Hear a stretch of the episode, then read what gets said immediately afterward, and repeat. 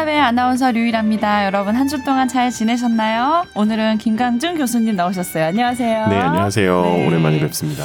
아, 그리고 조동찬 의학 전문 기자님도 나오셨습니다. 네, 안녕하십니까? 네. 조동찬입니다. 선배님, 네. 이달의 기자상 수상하신 거 정말 축하드려요. 와, 이게 여러분 저희가 뽀얀거탑에서도 쭉 팔로우 해왔었지만 인보사 관련돼서 상 받으셨거든요. 너무 네. 잘된 오. 일이고 선배님 제가 선배님 이 상을 받는 모습을 보고 야 일은 이렇게 해야 되는 거구나 되게 귀감을 받았어요. 저 열심히 하신 보람을 여기서 찾으신 것 같아요. 사실 이제 뭐 이달의 기자상만 받은 게 아니라 이- 이달의 방송 기자상도 받았어요. 아 예. 말을 너무 너무 하자면. 축하드립니다. 네. 근데 저는 개인적으로 이제 수상 소감에도 얘기했지만 네. 어 상을 받고 기뻐할 만한 일은 아니라고 생각해요. 그렇죠. 이 인도 사태가 그다음에 맞아요. 또 하나가 이제 피해자가 있잖아요. 환자도 있고 네. 그다음에 코오롱 생명과학과 코오롱 티슈진에 투자했던 주주들도 있고 네. 그리고 코오롱 생명과학과 코오롱 티슈진을 다니고 있는 회사원들도 있고 그분의 가족들도 있잖아요. 네. 어쨌거나 그분들이 보면 제가 얼마나 밉겠어요. 축하할 일은 아닌가요? 그러면? 그렇죠. 그러니까 제가 말을 잘못 꺼냈네요. 그러면 제가 이 지금 정말 무서운 게 네. 그분들은 제가 어디 가서 상 받고 그 운, 그런 게 보면 음, 음. 그 상처가 정말 크실 거라고 생각이 들고 실제로 뭐냐면 어 이 제가 이 이달의 기자상의 명단에 들어가 있다는 그 기사에는 음. 사실 저에 대한 악플이 음. 어 게, 저에 대한 악플만 달려 있으니까 네. 관련 기사들 상 받은 기사들을 보니까 네. 아 악플이 달릴 만한 거는 저밖에 없더라고요. 그래서 그런 그- 악플은 보지 마세요. 아, 봐야죠, 그래도. 아, 왜냐면 이제 뭐 댓글을 언론사에서 중요하게 어떤 하나의 시청자의, 아까 독, 청취자들의 반응이라고 생각하기 때문에 괴로워도 안 볼 수는 없거든요. 음. 왜냐면 보도국의 어떤 방향이나 이런, 이런 것들이 그것에 전적으로 의지하지는 않지만 음. 하나의 독, 시청자들의 반응의 지표로 한, 어, 한 중요한 포인트가 이제 댓글이라고 생각하고 있으니까. 그래서 네. 어, 음, 그런 측면이 있고, 아울러 뭐 더 말씀드리자면, 네. 뭐, 기- 뭐 방송에서도 말씀드렸지만, 어, 환자분들이, 음. 3,700여 명의 환자분들이 15년은 물론 평생 아무 일 안 생겼으면 좋겠고요. 그럼요. 저희가 그거를 늘 말씀드렸잖아요. 네. 그리고 저한테 욕을 하시면서 아파트 한 채 값, 강남 아파트 한 채값 날리셨다는 분을 포함해서, 어, 이번 코롱 생명과학과 코롱 티슈진으로 많은 경제적 손실을 입으셨던 분들이 음. 이번 생애에서 곧 어, 그런 것들이 빨리 경제적으로 회복되기를 바라겠습니다. 그런 그런 마음으로 살겠습니다. 네. 어쨌든 예, 선배님이 상을 받았다는 것 자체를 축하한다기보다는 어쨌든 이 이제 취재 과정과 진행했던 그 과정을 제가 너무 잘 아니까요. 이걸 계기로 또 앞으로 선배님이 뭐 이거를 이제 등한시하거나 이 일을 이제 끝냈다 이렇게 생각하시는 건 아니잖아요. 그러니까 앞으로 더 도움되는 일 있으시면 더 취재해 주시고 노력하시라는 뜻으로 받은 상으로 생각합니다. 네. 뭐 우리가 이제 뽀얀 고탑에서 두 번두 차례 다뤘었죠. 네. 그리고 임보사 어려운 그러니까 유전자 세포 치료제라는 다소 무거운 주제였고 그리고 당시 저는 이제 대단히 격앙된 방송을 했습니다. 아무도 들어주지 않아서 이렇게 잘못된 일을 어 근데 그 당시만 해도 저의 의견이 저는 뭐 제가 맞다고 생각하지만 저의 의견은 원오브 댐일 수 있는 거죠. 그냥 하나의 SBS의 의학 전문 기자의 하나의 견해일 뿐이고 이제 사건이 진행되면서 좀 더 드러나면서 뭐 이게 밝혀진 거니까 네. 실은 더 냉정하게 생각하면 제가 뭐 받을 만한 결정적인 역할을 한 거라고 생각하진 않아요. 그러니까 음 제가 뭔가를 새롭게 한 게 아니라 그냥 있는 걸 해석했을 뿐이고 그다음에 다른 분들이 해석을 조금 천천히 해 주셨던 거죠. 어 근데 다른 분들이 해석해 주시 천천히지만 해석해 주지 않으셨으면 어 더 어렵게 진행될 만한 일이었던 것 같긴 하고 그리고 개인적으로는 어 대단히 힘들었고 네. 무서웠고 그리고 힘들고 무서운 건 좀 극복하셨겠네요, 이번에. 아니 그래도 음. 그래도 무서운 건 있어요. 그러니까 그 무서운 게 네. 어, 어떤 최고의 권력 집단이 법으로 어떤 행동을 해야 한다. 그건 괜찮아요. 약간 귀찮고 뭐 법에 따라서 그러면 네. 되니까. 근데 이제 저의 모든 그 신원과 가족의 신원이 다딱 어느 어디에 공개되는 것은 상당히 무서운 일이더라고요. 네. 아 나의 어 가족들의 이런 것들이 그래서 그러니까 제가 제 몸을 다 혼자 보호할 수도 없지만 가족들까지 다 보호하는 건 불가능한 일이잖아요, 솔직히 우리 우리 삶을 살면서. 근데 어 얘기를 한다면 만약 그분들이 잃었, 잃었던 경제적인 손실의 100분의 1이면 사실은 범죄는 일어날 수 있는 것 뭐 우리 알잖아요. 근데 그래도 그분들이 어 뭐 지금이야 이제 뭐 그럴 수는 없겠죠. 지금이야 뭐 여러 야뭐뭐 뭐 이렇게 다시 이제 뭐가 뭔가가 이제 뭔가 그런 잘못으로 잘못된 방법으로 일을 일을 돌이키기는 어려운 거니까요. 그러니까 그쪽 입장에서도 일을 돌이키려면 잘못된 방법이 아니라 정식 절차를 밟아야겠죠. 그러니까 만약 시각적 허가 과정이 잘못됐다면 잘못된 걸 정식으로 밟아서 네. 해나가야 하고 그리고 그것을 다시 새롭게 어 약으로 진행하려면 원래 했던 대로 정식 절차로 하는 방법밖에 안 남았기 때문에 뭐 그렇게 하시면 되죠. 그래서 또 여러 가지가 많이 뭐 저에게도 제 인생에서도 뭐 음, 여러 가지 면에서 유의미한 음. 어, 잊을 수 없는 네. 그런 기간이었습니다. 네, 고생하셨고 앞으로도 고생 많이 해주세요. 근데 이거를 저 아까 악플을 보지 말라고 하셨잖아요.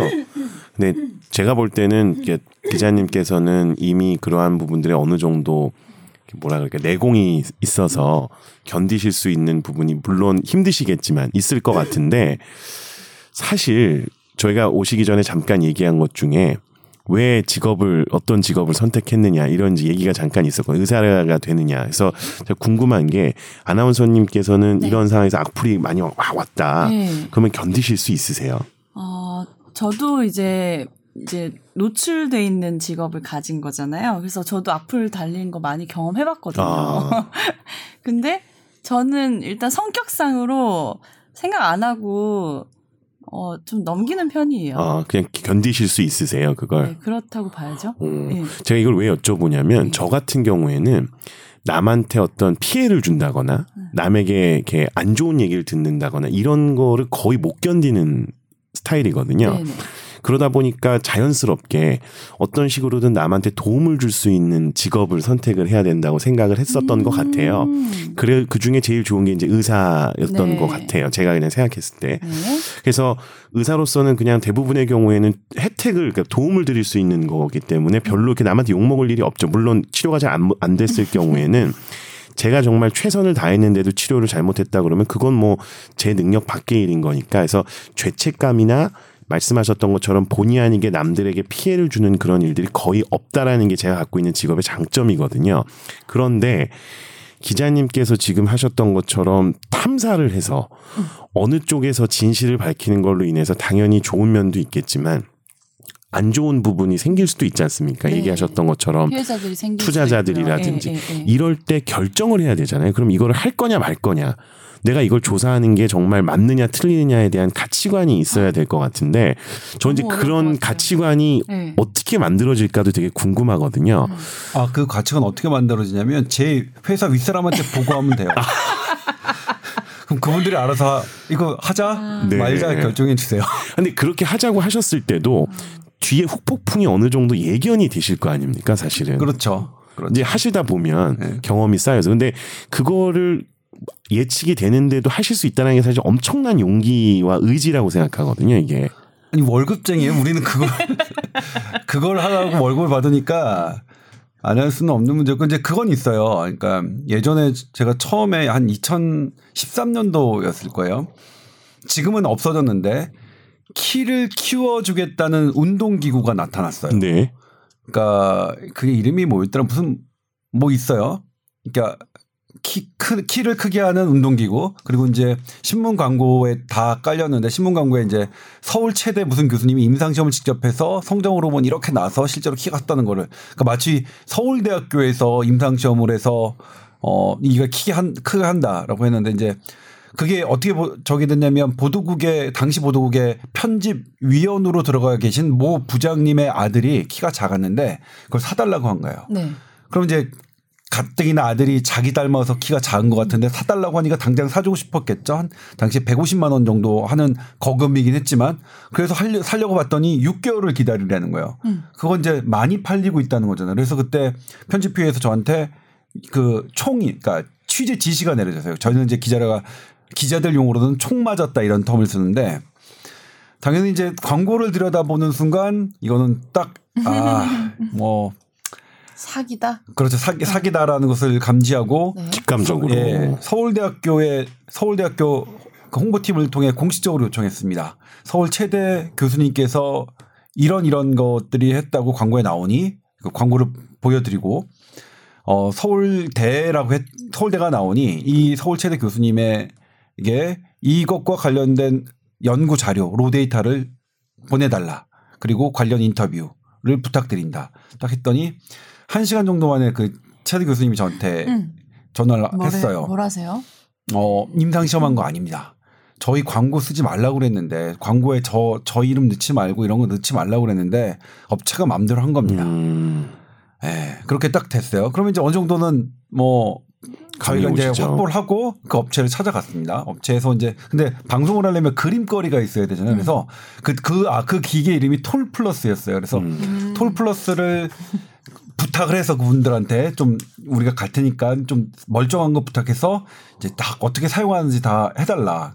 기자들 되게 뻔뻔해요. 저 되게 그러니까 조지러 가면서 음, 아닌 부탁을. 척, 처음에는 아닌 척 근데 저는? 취재 목적을 숨긴 적은 없어요. 그러니까 예. 사실 난 이거에 이의를 제기하고 있고 니네가 최대한 방어를 해라 하고서 이제 가서 쭉다 찍은 다음에 이제 업체 관계자 인터뷰를 해야 되잖아요. 업체 관- 관계자 인터뷰를 했는데 뭐냐면 자 어떻게 그 톨플러스 어떤 기계입니까? 하더니 어 이게 운동하는 기계다, 스트레칭하는 기계다. 하지만 이게 키를 크게 해준다는 근거는 없다.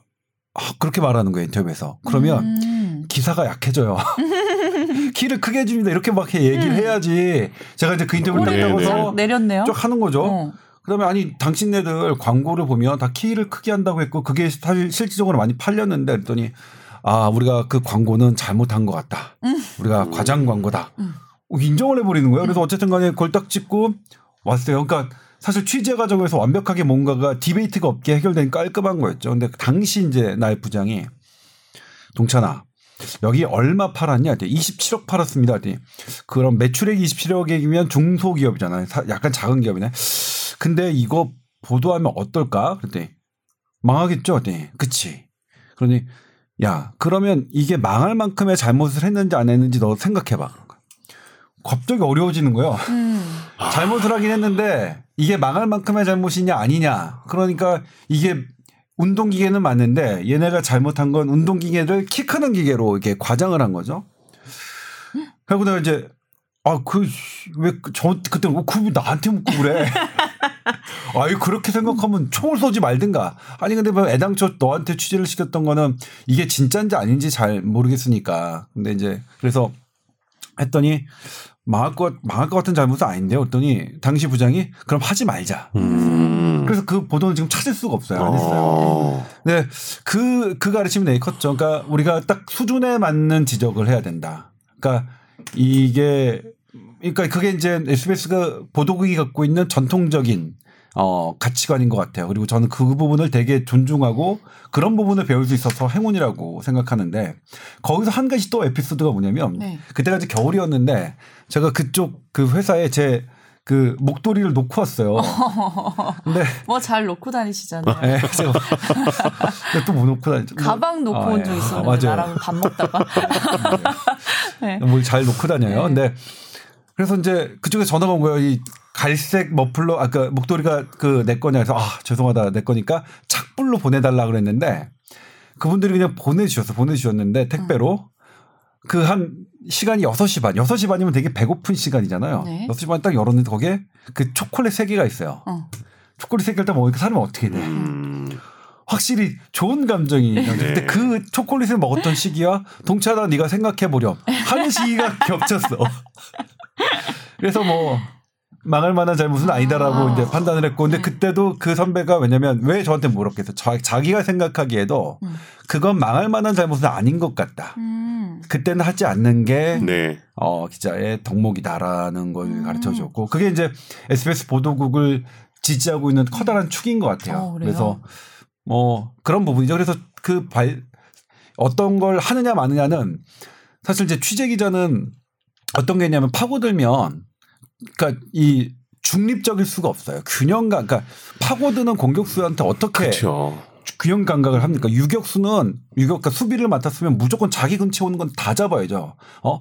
근데 너 3루수가 잡거나 2루수, 2루수가 잡거나 수비 범위가 겹치는 거는 뒤에 있는 감독이나 코치진이 해줘야 되는 것처럼 똑같습니다. 취재 기자가 막 파고들게 하는 거고 그다음에 얘가 파고든 거에 fact gathering을 봐서 다른 쪽으로도 들여다보는 사람의 의견도 접한 다음에 나중에 이제 보도 바- 방향 설계는 그런 거죠. 근데 파고들 때는 납, 냅둬야죠. 음. 얘가 아무 아무 생각 없이 어떤 부담 없이 그러니까 이런 거 생각하지 말고 파고들게 하고 그다음에 같이 그다음에 이런 걸 갖고 논의를 하고 뭐 그런 부분인 거죠. 선배님 나중에 이제 나이가 드시면 데스크가 되실 수도 있는 아니요, 거잖아요. 저는 의학 네. 전문 기자로 그러니까 의학 전문 기자는 그러니까 회사가 다닐 때까지 말따님을 어 말단이에요. 저는 그래서 후배라고 하지 않아요. 동료라고 합니다. 그러니까 선배라고 한다면 이제 언젠가는 아예 인사권자가 되는 될 가능성이 있는 사람들이 선배잖아요. 음. 근데 저는 나 저보다 입사가 늦은 후배들이 후배들에게 제가 어떤 인사권자가 될 가능성이 없어요. 네. 그래서 동료다. 어 그리고 걔네들이 정확하게 알아요. 그래서 말은 선배라고 하지만 친구예요. 그냥. 선배는 파기만 하겠다 앞으로도.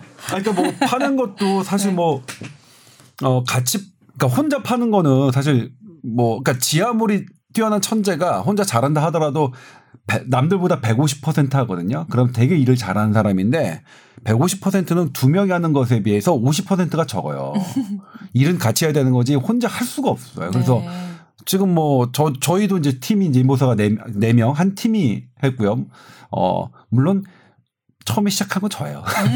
근데 문제 의식을 제기하고 했던 건 팀에서 이루어졌고 예전에도 마찬가지지만 제가 이제 이것보다 더 많이 상을 상을 받았던 게 이제 백남기 농민 사망 진단서인데 어, 네.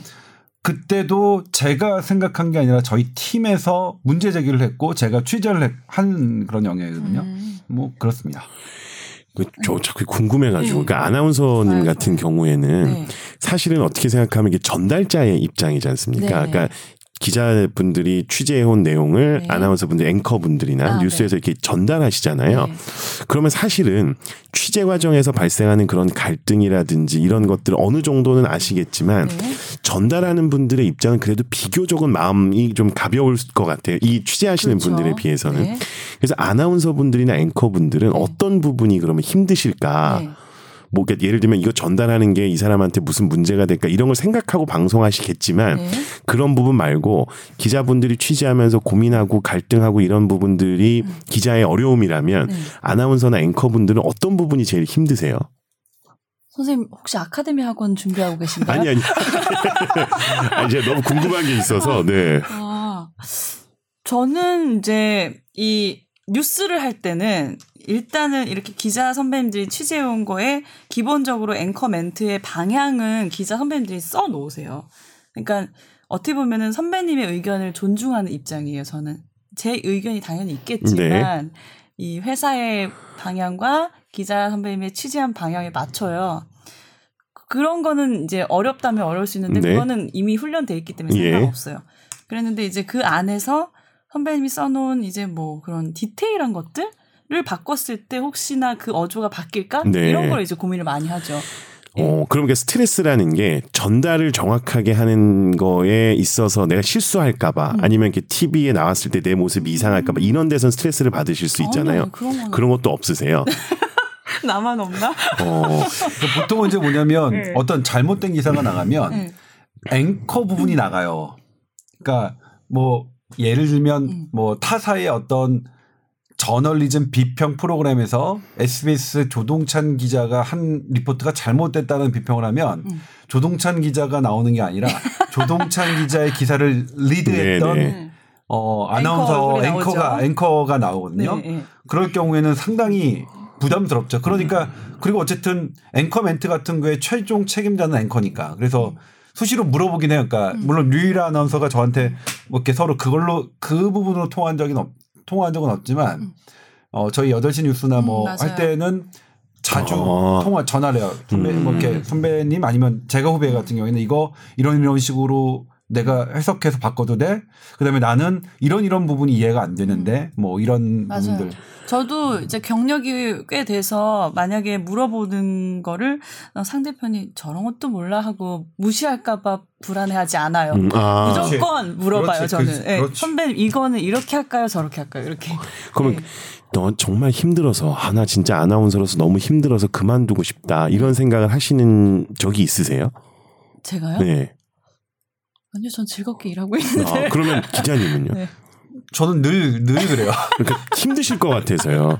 제가 이게 저도 의사로서 막 힘든 게 있을 때 네. 사실은 지치잖아요. 네. 근데 지금 기자님이 오늘 주제가 어쨌든 간에 상을 받으신 걸 축하하다가 얘기를 듣고 보니까 이게 아. 결국엔 이해관계가 너무 첨예하게 대립되는 경우에 고민을 많이 하셔야 되는데 네. 그러면 이게 육체적으로 예를 들어서 밤을 새가지고 음. 취- 취재를 한다. 이거는 사실 제가 볼 때는 오히려 쉬울 것 같은 거죠. 맞아요. 정신적인 네. 정신적인 스트레스가 네. 엄청날 것 같은 거예요.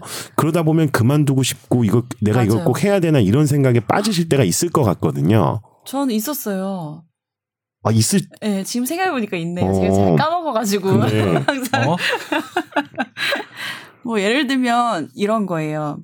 방송을 진짜 열심히 준비를 했어요. 그리고 나는 방송을 잘해야지에 초점을 맞췄어요. 그래서 방송을 했는데 야, 너 살쪘니? 얼굴이 왜 그래? 음, 이렇게 평가를 하면은 뭐야? 나 연예인도 아닌데 왜 얼굴로 평가해? 하면서 갑자기 나의 이제 일하는 거에 초점을 자존감이라든지. 어, 그러면 외모만 갖고 와야 되나? 이게 아닌데 이런 이제 고민을 한 적이 되게 많았어요. 네. 음, 그럴 때 이제 아 이거 때려치게 때려쳐야겠다 이런 생각이 좀 들었는데 어, 싶었죠. 저도 그런 네. 부분이 있었어요. 그러니까 저는 기사는 되게 훌륭하게 취재하고 썼는데 네. 너 화면이 그게 뭐야? 너 얼굴이 왜 그러니까 그래? 우리가 방송을 그러니까 하니까 음. 선배님도 저는 8시 뉴스에서 제가 맡은 역할 그런 제가 맡은. 역할이 네. 기사가 아니었 던 거예요. 네. 외모였던 거야. 나는. 그러니까 우리 그런 경우를 되게 많이 당하잖아요. 그러니까 나는 그만두고 네. 나가고 싶다.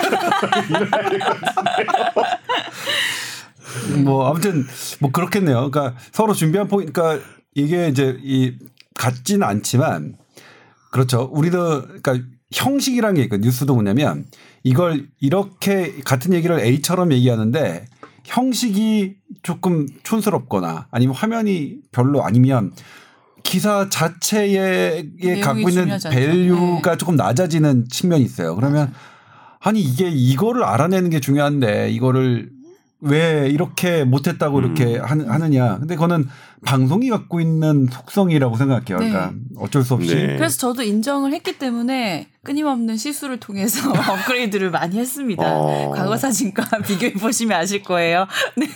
어, 어디 어디 한 거예요? 그건 알려드릴 수 없어요. 비밀이에요. 잘 모르겠던데. 과거 사진과 비교해도 특별히 달라진 점을 모르겠던데. 아, 그래요? 선배님? 그래서 어, 어디가 그렇게 감사드려요. 표시 안 나게. 네. 그게 포인트예요. 표시 안 나게. 그래서 정말 표시가 안. 나요. 그래서 이게 되게 축하할 일로 시작을 했다가 지금 네. 주제가 자꾸 이렇게 확 저희가 원래 말하고 싶었던 거로 연결되는 게 제가 볼 때는 네네. 요즘에 이제 우리 사회가 가지고 있는 특징이 되게 갈등도 많고 첨예하게 대립하고 이런 게 많잖아요.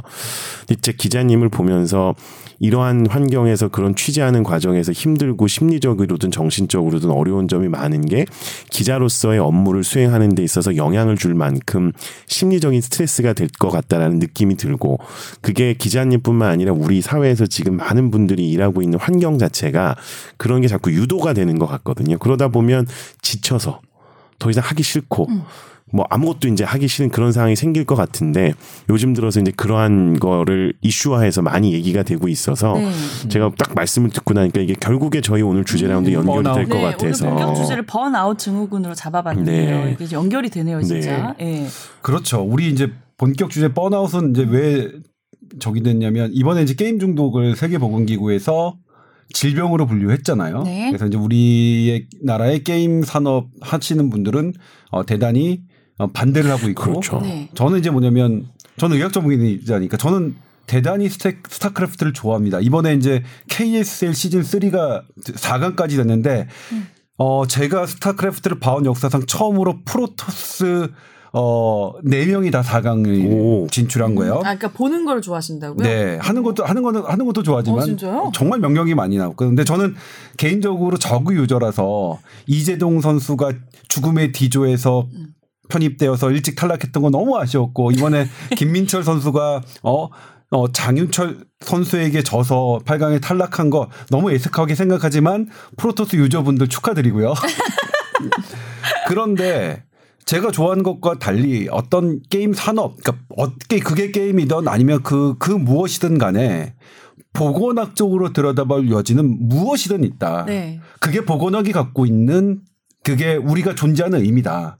그래서 게임도 보건학적으로 들여다봤더니 질병으로 분류할 만한 부분이 분명히 있더라. 이게 이제 세계보건기구의 결정인데 이 보건학의 결정을 경제학적인 개념으로 들이대는 건 저는 맞지 않다는 어. 생각을 하는데 네. 이건 이제 물론 SBS 내에서 one of them입니다. One of them. 그러니까 저는 여러 의견 중에 하나일 뿐이에요. 그러니까 물론 인정해요. 보건학이 여러 경제학, 사회학, 인문학, 정치학 중에 하나이 하나이기 때문에 하지만 분명히 보건학은 우리는 어떤 분야든 자유롭게 그것이 질병인지 아닌지 우리 건강 정신 건강과 신체 건강에 어떤 영향을 미치는지를 판단하고 계속 들여다봐야 되는 학문이다라는 것. 근데 그것과 동시에 이제 번아웃을 네. 새롭게 또 분류를 했다는 기사들이 많이 나와서 근데 이게 좀 논란이 있어요. 그러니까 ICD 10, 어 11이라고 그러니까 인터내셔널 C가 클래시피케이션이에요. 분류 그러니까 D가 disease인데 ICD 11번째에 어 이걸 그러니까 게임 중독뿐만 아니라 burnout을 넣었다. 하지만 이것은 메디칼 컨디션은 아니다. 이렇게 이제 딱 WHO가 얘기해서 실제로 많은 보도들은 WHO가 세- 그러니까 burnout을 어 질병으로 분류했다 이렇게 보도를 했고 저희도 그랬는데 일부에서는 그리고 아니 아니야 아니야 아니고 질병으로 분류했는지 아닌지 조금 더 두고 봐야 할 것 같다 이런 의견이 있는데 어쨌든 질병으로 분류됐느냐 아니냐 요거는 이제 어 전문가들 사이에서의 조금 문제인 것 같고 많은 분들은 네. 번아웃에 공감을 하셨어요. 아. 번아웃이라는 단어에 어 그러니까 이게 질병 분류냐 아니냐에 따라서 번아웃 놔둔데 이런 이제 경험을 다 한 번씩 해보신 거죠. 그렇죠. 예. 그래서 어쨌든 WHO의 이 질병 분류의 논란이죠 지금 아직 논란인데 이 논란으로 시작된 번아웃인데 제가 보니까 번아웃이 너무나 사람들이 많이 반응을 해주셔서 그래서 오늘 이제 본격 주제로 그리고 김광준 교수의 영역과도 네. 전문 과목과도 자금 마- 맞는 부분이 있고 네, 오늘 본격 주제부터 먼저 얘기하죠, 네, 그냥. 네. 그래서 이게 어쨌든 간에 말씀하셨던 건 WHO에서 국제 질병 분류라고 하는 거에 진단명으로서 올리긴 했습니다. 번아웃 증후군을. 근데 거기에 딱 명, 명시가 돼 있는 게 이건 메디칼 컨디션 의학적인 상태가 아니라 직업 환경적인 요소다라고 해서 이걸 질환으로 분류했다기보다는 네. 번아웃 증후군이라는 용어 자체는 등재가 되었으나 네. 공식적으로 질병명 혹은 진단명으로 쓸 수는 없습니다, 사실은. 음. 그래서 추후에 이게 이제 진, 질병으로 분류가 되지 않으면 이건 아직까지는 어떤 특정 상황을 지칭하는 용어로서 국한돼 있다고 보시면 되겠는데 계속 오늘 앞에서 얘기하셨던 거랑 연관이 되는 게 네. 이 번아웃이라는 게 결국에는 육체적인 스트레스로 인해서 발생하는 것보다는 네. 대부분은 감정적인 부분에서 혹은 정신적인 거에서 오는 경우가 많거든요. 이제 의학적인 부분에서 조금만 저희가 그 부분에 대해서 이야기를 드리면 저희가 물리적인 자극이 있고 화학적인 자극이 있습니다. 네. 물리적인 자극이라는 건 우리가 몸을 움직인다거나 뭐 운동을 한다거나 이랬을 때 너무 육체적으로 피곤한 것 같은 것들 이게 이제 육- 물리적인 자극인 거죠. 그걸로 인해서 발생하는 스트레스를 견딜 수 있는 능력이 떨어져 있는 사람들은 물리적인 스트레스에 의해서도 번아웃이 올 수가 있는데 네. 실질적으로 그럴 확률은 매우 낮습니다. 어. 왜냐하면 사람들은 물리적인 스트레스를 견뎌낼 수 있는 범위를 자기가 알기 때문에 아. 내가 피곤하면 일을 못 하는 거죠. 네, 내가 졸리면 자야 되기 때문에 네. 신체적으로 오는 자극에 대해서 물리적인 부분은 어느 정도는 이렇게 균형을 맞출 수 있어요. 피곤하면 자야 되니까요.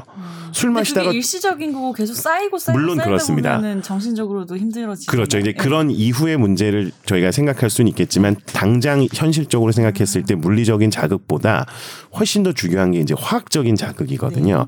화학적 자극이라는 건 저희가 운동을 막 해가지고 심장이 빨리 뛰는 게 물리적인 자극에 의한 심박 동수의 증가라고 표현을 한다면 화학적 자극이라는 건 심리적인 스트레스를 받았을 때 그 스트레스로 인해서 우리 몸에서 뭔가가 분비되고 그걸 호르몬이라고 하고 그 호르몬이 자극이 물리적인 자극이 없었음에도 불구하고 심장을 막 빨리 뛰게 하잖아요. 근데 이런 화학적인 자극에 의한 신체 반응은 적응하기가 너무 어렵습니다. 그래서 내 몸이 심리적인 스트레스를 통해서 계속적으로 반복되는 스트레스를 받게 되면 그러한 부분이 화학적인 문제를 일으키게 되고 그 호르몬의 불- 분비의 불균형을 유발하게 되고 그 잘못 분비된 호르몬들이나 과량 분비된 호르몬들이 장기에 영향을 줘서 결국에는 신체 증상으로 발현이 되게 되거든요. 네. 근데 이게 결국에는 뇌에 작용하거나 정신적인 부분까지 건드리게 되면 번아웃 신드롬이 생길 수밖에 없는 겁니다. 그래서 말씀드리고 싶은 요지는 우리가 받는 스트레스가 물리적인 것과 화학적인 게 있는데 물리적인 것들, 육체적으로 힘든 것보다 오히려 최근에 이슈가 되는 번아웃 신드롬은 화학적인 부분, 네. 저희가 심리적이거나 정신적인 스트레스에서 발생할 가능성이 훨씬 커서 네. 유형적 보이지가 않잖아요. 내가 심리적인 스트레스를 얼마나 받는지 누구도 알 수 없습니다. 그렇기 때문에 공감을 하기가 되게 어려워요. 남이 번아웃 신드롬이 걸렸다. 혹은 이 사람이 번아웃 신드롬이 생기겠구나라는 걸 알기가 되게 어렵거든요. 네. 그래서 우리 사회가 유- 유관적으로 볼 수 있는 그냥 누구나 생각했을 때 쉽게 파악할 수 있는 그런 것들에 비해서 훨씬 더 심리적이고 정신적인 부분에 대한 배려가 필요한 시기인데 이게 하나도 없어 보이는 거죠. 네. 그래서 점점 번아웃 신드롬은 의학적으로도 많아질 수밖에 없고 앞으로 이 문제는 더 심각해질 겁니다. 아마도. 네.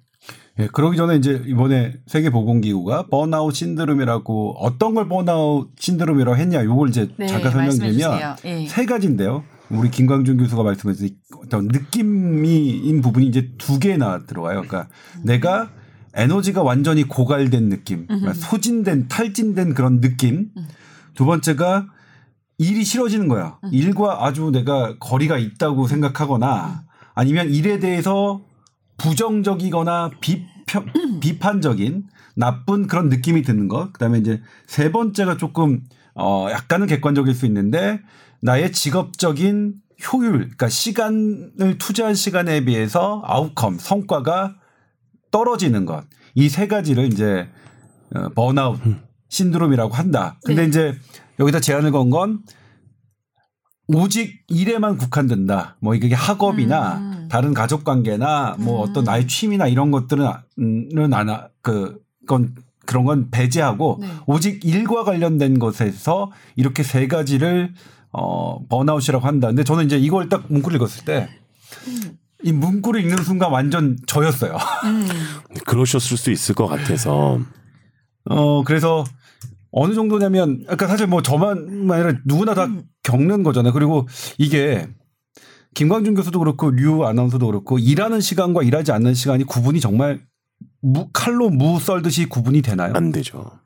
되나요? 저는 아나운서님? 좀 되는 와, 그 절대 진짜 류, 류 아나운서님은 번아웃 신드롬과는 거리가 먼 분일 네, 약간 것 정신이 같아요. 좀 건강하죠. 그 그러니까요. 절대음감 때문에 그래요. 절대음감. 아, 그게 절대음감도 뭐 알고 보면 일부 상대적 노- 절대음감과 노는 것처럼 하고 있는 건가요? 절대적 절대음감이 따로 있대요. 그게. 네. 그리고 상대적 절대음감은 뭐 게으름이 게으름에 따라서 이제 뭐 아직도 이해를 못 하셨군요. 넘어갈게요. 뭐 이해를 못 하겠어 근데 이거는 음. 그게 뭐예요 일단 절대적 아, 다시 그 얘기 또 해요? 예 궁금하니까 아, 그러니까 절대 음감과 상대 음감이 있는데, 네. 그러니까 절대 음감은 이렇게 쳤을 때 이게 아 미입니다. 음. 네. 절대적인 음. 미라고 들리는 게 절대 음감이고요. 상대 음감은 상대 음감은 내가 만약에 반짝반짝 작은 별을 음. 불렀어요. 반짝반짝 작은 별 했어요. 그러면 이게 정확한 절대음은 도도 쏠쏠 랄라 소리예요. 하지만 내 귀에는 음 라라 미미 파파 미로 들려요. 음, 그럼 이건 상대 음감인데 이 게으름의 게, 게으름의 흐름은 맞는데 맞아요. 예, 흐름은 맞는데 하지만 원래 아예 얘가 갖고 다른 있는 음으로 시작해서 어, 들리는 거죠. 어. 음. 근데 본인 선생님 이해 못했다. 내가 절- 설명이 부족한가 봐.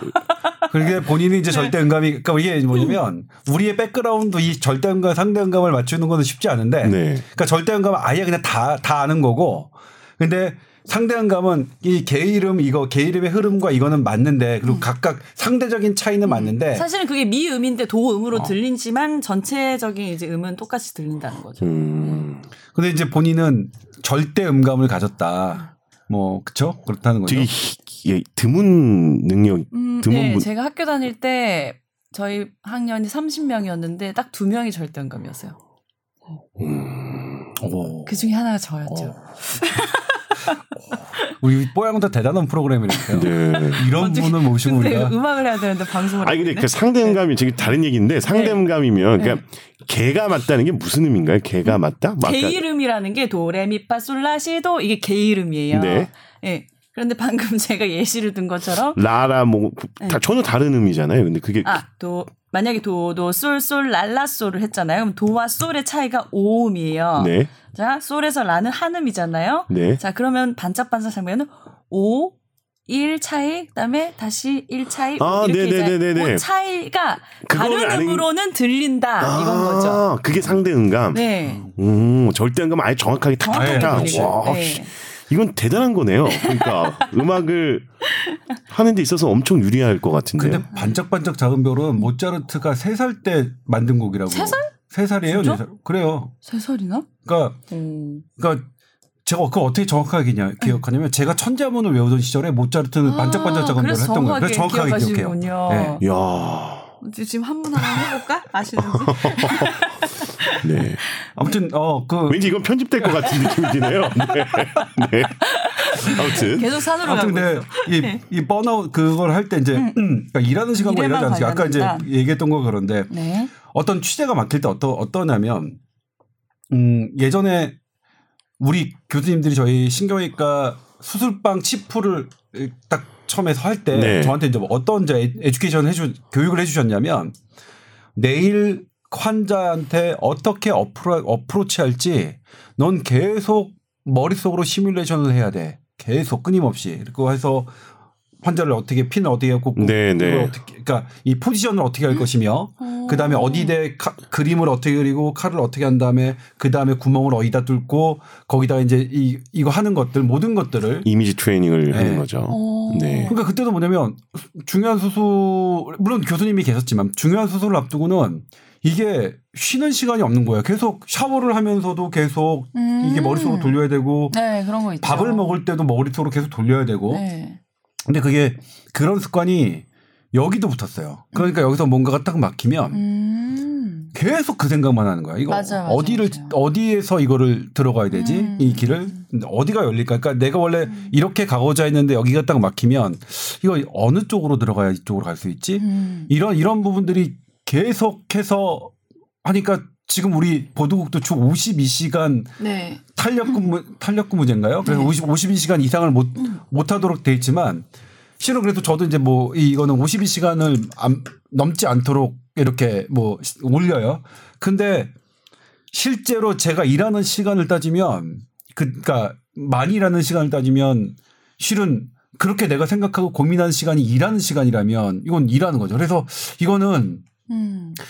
현대인의 음. 어떤 특히 무언가 이제 예를 들면 제가 어 2년 차 때 수술방 2년 차 때는 이제 꼬매잖아요. 그러니까 네. 아무 생각 없이 꼬매거든요. 네. 가면 막 지구 반바퀴 정도로 꼬매요 2년 차 때. 정말 하, 그러니까 정말 내가 이러라고 신경외과 했나 되겠네요. 할 네. 정도로 막 꼬매는 것만 시키는데 근데 전 그 방법도 맞다고 생각해요. 그러니까 그때 수술방 치프 저의 이제 윗년차가 그, 그 교육을 어떻게 시키셨냐면 얘가 꼬매는 게 완벽하게 된 다음에 여는 걸 주겠다. 그러니까 음. 지가 연 걸 책임질 수 있을 때 아. 주겠다는 게 그때 방침이었거든요. 근데 그때는 되게 오, 지겨웠는데 맞죠? 돌이켜 보니까 그게 네. 맞아요. 그래서 저도 그렇게 했어요. 음. 그러니까 그럼 선배님 여기 단추 같은 것도 잘 꼬매세요? 단 그러니까 뭐냐면 지갑 가죽 같은 거 질문에서. 단추는 좀 안- 단추는 이제 어, 이렇게 해야 되는데 네. 지갑이나 제가 예전에 헤드셋이 찢어진 게 있어요. 헤드셋 찢어진 걸 제가 꼬매서 찍어서 페이스북에 음. 올렸어요. 아, 내가 그래도 옛날에 배운 기술이 남아 잘한다. 헤- 있구나. 헤드셋을 꼬매는 것에서도 그, 그것도 뭐냐면 이 라인을 맞추는 게 되게 어렵거든요. 교육의 라인을 마- 맞추는 건 이제 뭐 이렇게 해서 물론 이제 마른 마른 기술자. 마른 가죽을 꼬매는 건 저한테 상당히 챌린지 한 일이었지만 어 뭐 그랬거든요. 근데 음. 그런 지금 현대인의 이런 직장이 음. 특히 이런 이런 일들이 그러니까 아까 꼬매는 일만 한다면 그게 이제 내가 8시에 투입돼서 6시에 끝난다 그러면 딱 시간이 정해지는데 그렇지 않은 일 같은 경우에는 실은 대단히 구분되지 않는데 근데 제가 궁금한 게 선배님이 어떤 일을 할 때 이제 그걸 24시간 생각을 하신다고 쳐봐요. 24시간 아니죠. 깨어 있는 시간 깨어 있는 동안에는 시간. 그러면은 그 일에 대해서 해결을 하기 위해서 생각을 하는데 반복적으로 계속 같은 걸 생각하고 계신 건지 아니면 처리하고 또 다른 일을 처리하고 이게 일의 양이 많기 때문에 그렇게 계속 생각을 해야 되는 건지 궁금해요. 음, 사실 일의 양이라는 게 네. 김광준 교수도 그렇고 그렇죠. 앵커 멘트 쓴다 합시다. 우리가 이제 사실 일의 양이라는 건 무한대잖아요. 그러니까 어떤 영역에 있어서 내가 어떤 논문을 쓴다, 연구를 한다 그러면 이거를 잘하려고 하면 한두 끝도 없고 어. 이걸 대충 하려면 이렇게 하는데 잘하려고 하면 한두 끝도 없는 영역이거든요. 네. 어떤 뭐 노인 질환이든 뭐든 간에 음, 음, 음. 노인 질환에 어디까지 우리가 변수를 컨트롤할 거며 몇 명을 할 것이며 어디까지 정밀하게 볼 것이냐를 하면 무한대란 말이에요. 그래서 음. 근데 그래서 우리가 이제 무한대인 생- 생활에서라고 보면 가능한 한 나의 시간이 많이 투자되면 조금 더 낫겠죠. 근데 그 가능한 한 많이 투자되는 시간이 남에게 보여지는 거는 별로 없어요. 그러니까 입증하라면 너 그거 그렇게 생각했던 거 입증하라 그러면 입증 못 하죠. 근데 저는 알죠. 그리고 내가 뻔아웃이 됐다고 느끼는 건 뭐냐면 그 생각이 안 들 때가 있어. 이제 아무 생각도 안 들어요. 음. 모르겠어. 아예 아예 판단 모르고 음. 뭐 그럴 때가 있어. 그럴 때는 뭐냐? 뭐 어디 가서 뭐 어디 그림 촬영하는데 가라. 어디 기자회견 가라. 그러니까 수동적으로 하는 하라는 거는 갈 수 있어요. 일을 수동적으로 하는 거. 근데 능동적으로 하는 일은 저는 그때가 되면 아예 아예 안, 안 되는 시기가 있는 거예요. 음. 창의성이나 뭐 새로운 걸 하거나 이런 이렇게 부가적으로 뭔가 가치 창출하기가 진짜 어려워지죠. 네. 시킨 일만 하게 되고 네. 수동적이 되죠. 근데 제가, 제가 볼 때 유일한 아나운서님은 그럴 고민을 안 하셔도 될 것 같아요. 네. 왜요? 절대감이니까. 아니 그렇게 보입니다. 지금 딱 아. 보니까 예. 저는 좀 예, 성격적인 면이 좀 특이한 면이 있어요. 그러니까 이게 성격적이라는 게 결국 정, 정신적으로 네. 건강하다는 의미로 보여지거든요. 그러니까 태생적으로 그렇게 계신 분이 있고 음. 아니면 내가 처해진 환경이나 직업적인 부분이 그냥 좋아서 그럴 수도 있는데 근데 듣고 보니까 비슷은 한데 그 그게 다른 게막 일을 잘하려고 하고 완벽하게 하려고 하기 때문에 계속 생각하고 끊임없이 막 그렇게 스트레스 받는 네네. 거잖아요. 저도 그런 면이 있는데 선배님은 24시간 계속 생각하면 나는 한 1시간 하고 알고 모르겠다고 번아웃이 금방 와요. 어, 그러니까 그거 이제 자의적으로 자르는 거잖아요. 네, 네. 자, 저절로. 네. 근데 지금 말씀하셨던 건 난 더 하고 싶은데 네. 더할 수 없는 음. 내 몸이 따라가 주지 않는데 좀 심리 상태가 그 거군요. 조금 그런 차이가 네. 있죠. 네. 근데 점점 그런 게 많아질 것 같거든요. 제가 볼 땐. 그래서 이제 뭐 예를 들면 이제 저는 이제 이 이거 내가 갖고 있는 번아웃 그러니까 그리고 이제 제가 번아웃일 때 네. 어떤 특징이 있냐면 이게 이제 설명할 수 없는 두통이 있어요. 음. 약간의 어지러움. 네. 그러니까 우리가 어지러움 같은 경우에는 저희 이제 신경 그러니까 우리 의학에서는 뭐냐면 이렇게 분명히 구분해요. 이게 빙빙 돌아가는 거하고 그러니까 빙빙 돌아가는 걸 우리가 이제 현운이라는 걸 쓰는 거거든요. 그다음에 빙빙 돌아가는 게 없이 그냥 뭐 까무러치는 걸 하는 거는 이제 뭐 그게 어지러움이고 그러니까 영어로는 이제 버티고 그다음에 디즈니스 이렇게 구분하는데 현우는 빙빙 돌아가는 건 분명한 이, 이, 이 기관에 이상이 있어서 그래요. 그러니까 귀서부터 아니면 이 뇌까지, 어?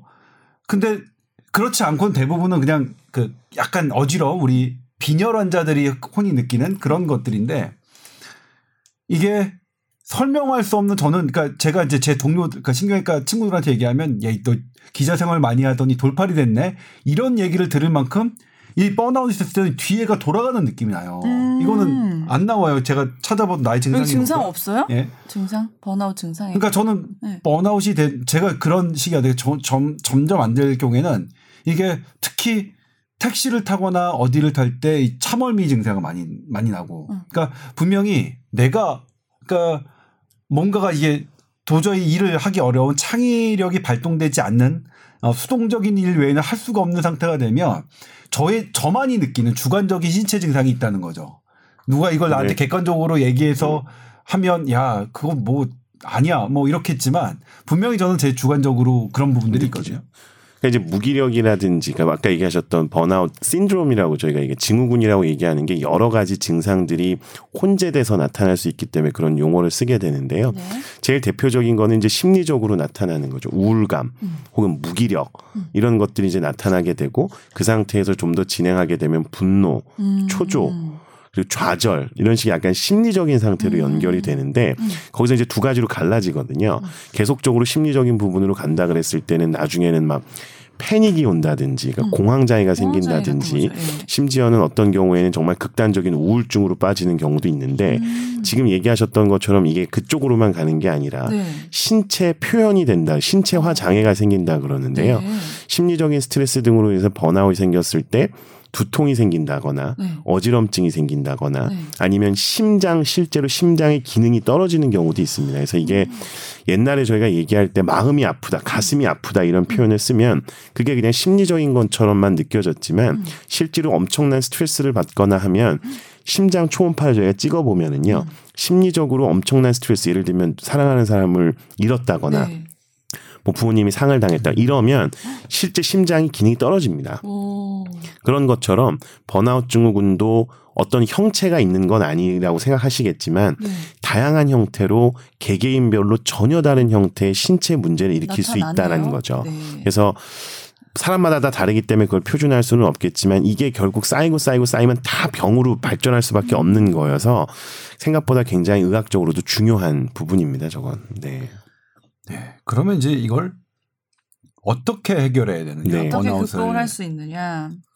어, 일단 의학적인 말씀은 이제 우리 김광준 교수님이 해 주실 거니까 저는 이제 이게 일, 그러니까 작업에 의해 있어서만 국한된 이제 그 번아웃, 그러니까 개념이기 때문에 번아웃이 그래서 이걸 이제 경영학, 경제학 교수님들이 많이 이런 부분에 대해서 쓰셨는데 제일 유명한 분이 이제 뭐 모니크 벨코어라는 경학 교수가 쓰신 이런 번아웃 어을 예방하는 방법, 극복하는 방법이 여- 있는데 제가 이제 간단하게 소, 개시켜드리면 위험 신호를 관찰하라. 업무량의 상한선을 정하라. 재충전을 강조하라. 재량권을 갖게 하라. 진정성 있게 인정하라. 학습을 강조하라. 상호 협동하는 환경을 만들어라. 공동체를 만들어라. 이렇게 했는데 네. 저는 이 가운데서 딱 하나가 저 마음에 파고든 게 있어요. 있었어요. 예. 재량권을 갖게 하라. 어. 재량권을 갖게 하라는 건 누구의 재량권이냐? 네, 네. 내 동료의, 내 음. 밑 사람의. 음. 그러니까 내가 다 하려고 하지 마라. 음. 아, 저는 이렇게 그러니까 처음에 이제 뭐 아유 당연한 소리네. 밥 먹으면 배부르다는 소리라고 생각했다가 음. 이, 이 부분에선 딱 걸렸어요. 음. 아, 그러니까 나 혼자 다.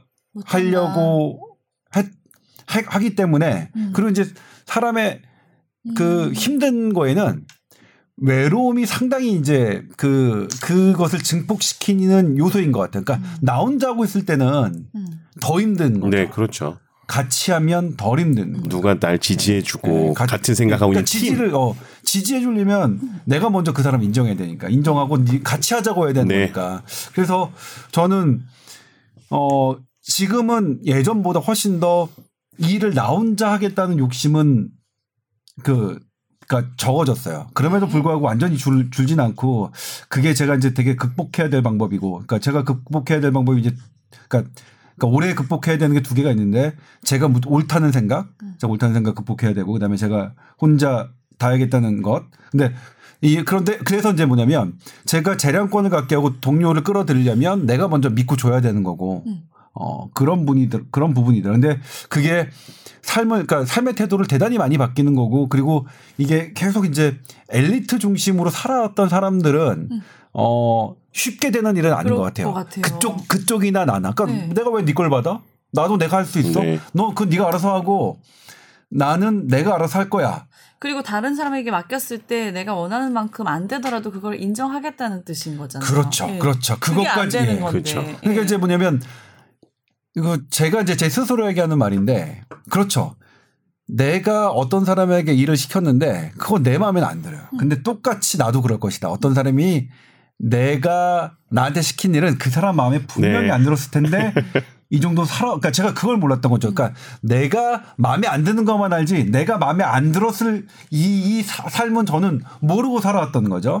근데 그게 되다 보니까 어떤 생각이 드냐면 아 그러면 얘가 나한테 마음에 안 들게 해온 게 나 다른 시각 나와는 다른 시각일 수 있겠구나. 그러니까 얘는 내 마음에 안 든 건 얘가 일을 못한 게 아니라 나와 다른 시각을 가졌기 때문에 내 마음에 안든안든 것일 수도 있고. 네. 그러니까 기본적인 우리가 이제 뭐냐면 그러니까 팩트 게더링을 하는 뭐 그러니까 이거 이펙트의 핵심이 뭐냐 그다음에 이 팩트를 놓고 있는 양측은 뭐냐라는 기본 정도 기본이 들어와 있으면 나머지는 그냥 이 얘가 갖고 있는 시선까지 맡겨야 되나 어- 어차피 내가 할 수는 없으니까 그리고 지나고 보면 그렇게 다양한 시각이 어 융합된 게 더 좋긴 하더라고요. 근데 음. 오늘 제가 오늘 여기 늦었던 이유가 그러니까 뭐 청취자분들은 잘 모르시겠지만 제가 오늘 조금 늦었습니다. 근데 국회 네. 토론회를 갔다가 늦었는데 네네. 국회 토론회에서 왜 늦었냐? 예정 시간보다 훨씬 늦게 끝났어요. 어. 누가 늦게 말씀하셨냐?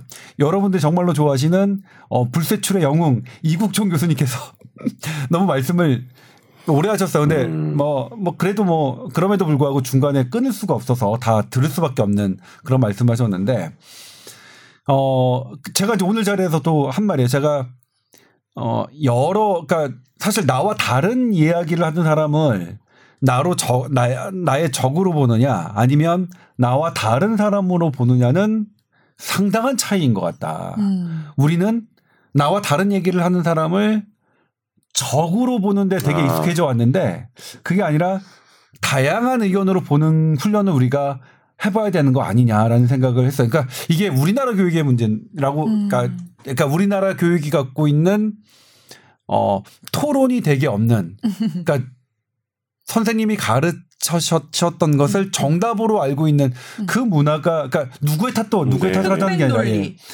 제가 작년에 미국 연수하면서 제일 어 되게 부러웠던 게 걔네들의 토론 문화였거든. 애들 때부터 애들 맞아, 맞아, 애들이 마구마구 자기의 생각을 얘기하고 얘의 생각이 말 어떠냐는 중요하지 않더라고요. 네 생각을 어떻게 잘 논리적으로 표현하느냐를 가르치는 거예요. 아. 그리고 너의 생각은 그 컨텐츠는 계속 네가 잘하면서 너의 배경 지식과 네가 배경 지식을 통해서 얻어낸 다른 지식과 너의 환경으로 채우는 건데 그걸 다른 사람에게 이해해야 되잖아. 그러니까 잘 말하렴. 그리고 그런 각자의 다양한 세경, 생각들이 서로의 배경 지식이 되도록 그러니까 걔네들은 어느 뉴스 프로그램 생방송화도 말을 진짜 다들 네. 잘하잖아요. 네. 다들 미국인들은 김광준 교수 같잖아요. 말 참 잘해.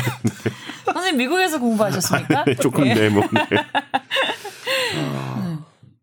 아니 제가 이제 무슨 말 아까 여기서 그러니까 경제학 교수님이 하신 말씀 중에서 제가 번아웃을 극복하는 방법 중에 다른 사람에게 재량권을 갖게 하라. 그러니까 이 재량권이라는 것은 내가 갖고 있는 재량권이죠. 내 짐을 짐을 다른 좀 사람에게 나누라. 네. 뭐 그런 부분이 저한테 상당히 와닿던 부분입니다. 음. 근데 의학적으로는 이제 우리 김광규 교수님이 설명해 주셔야죠.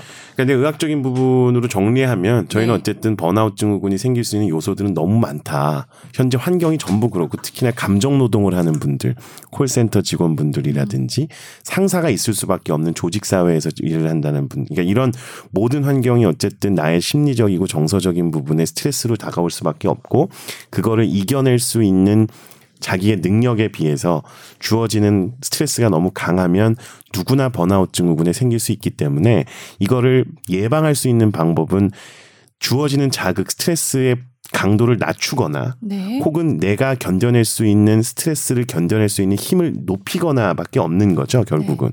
근데 강도를 줄이는 건 내 의지만으로는 사실 잘 안 되지 않습니까? 그럼요. 그렇기 때문에 스트레스로부터 이겨낼 수 있는 내 스스로의 능력을 키우는 게 일단 답일 텐데 그 중에 이제 아주 극단적인 두 개의 방법이 있는 거죠. 유일 아나운서님처럼 스스로 그냥 그런 부분들을 망각해 버리거나 무시해 버리 이게 사실 자기 보호 기제거든요, 사실은. 부러워요, 그래서. 네, 저 정말 정말 그건 부러워. 대단한 능력을 갖고 계세요. 이거 훈련으로도 됩니다. 이런 식으로 외부 스트레스를 스스로 이렇게 잊어버리거나 조절할 수 있도록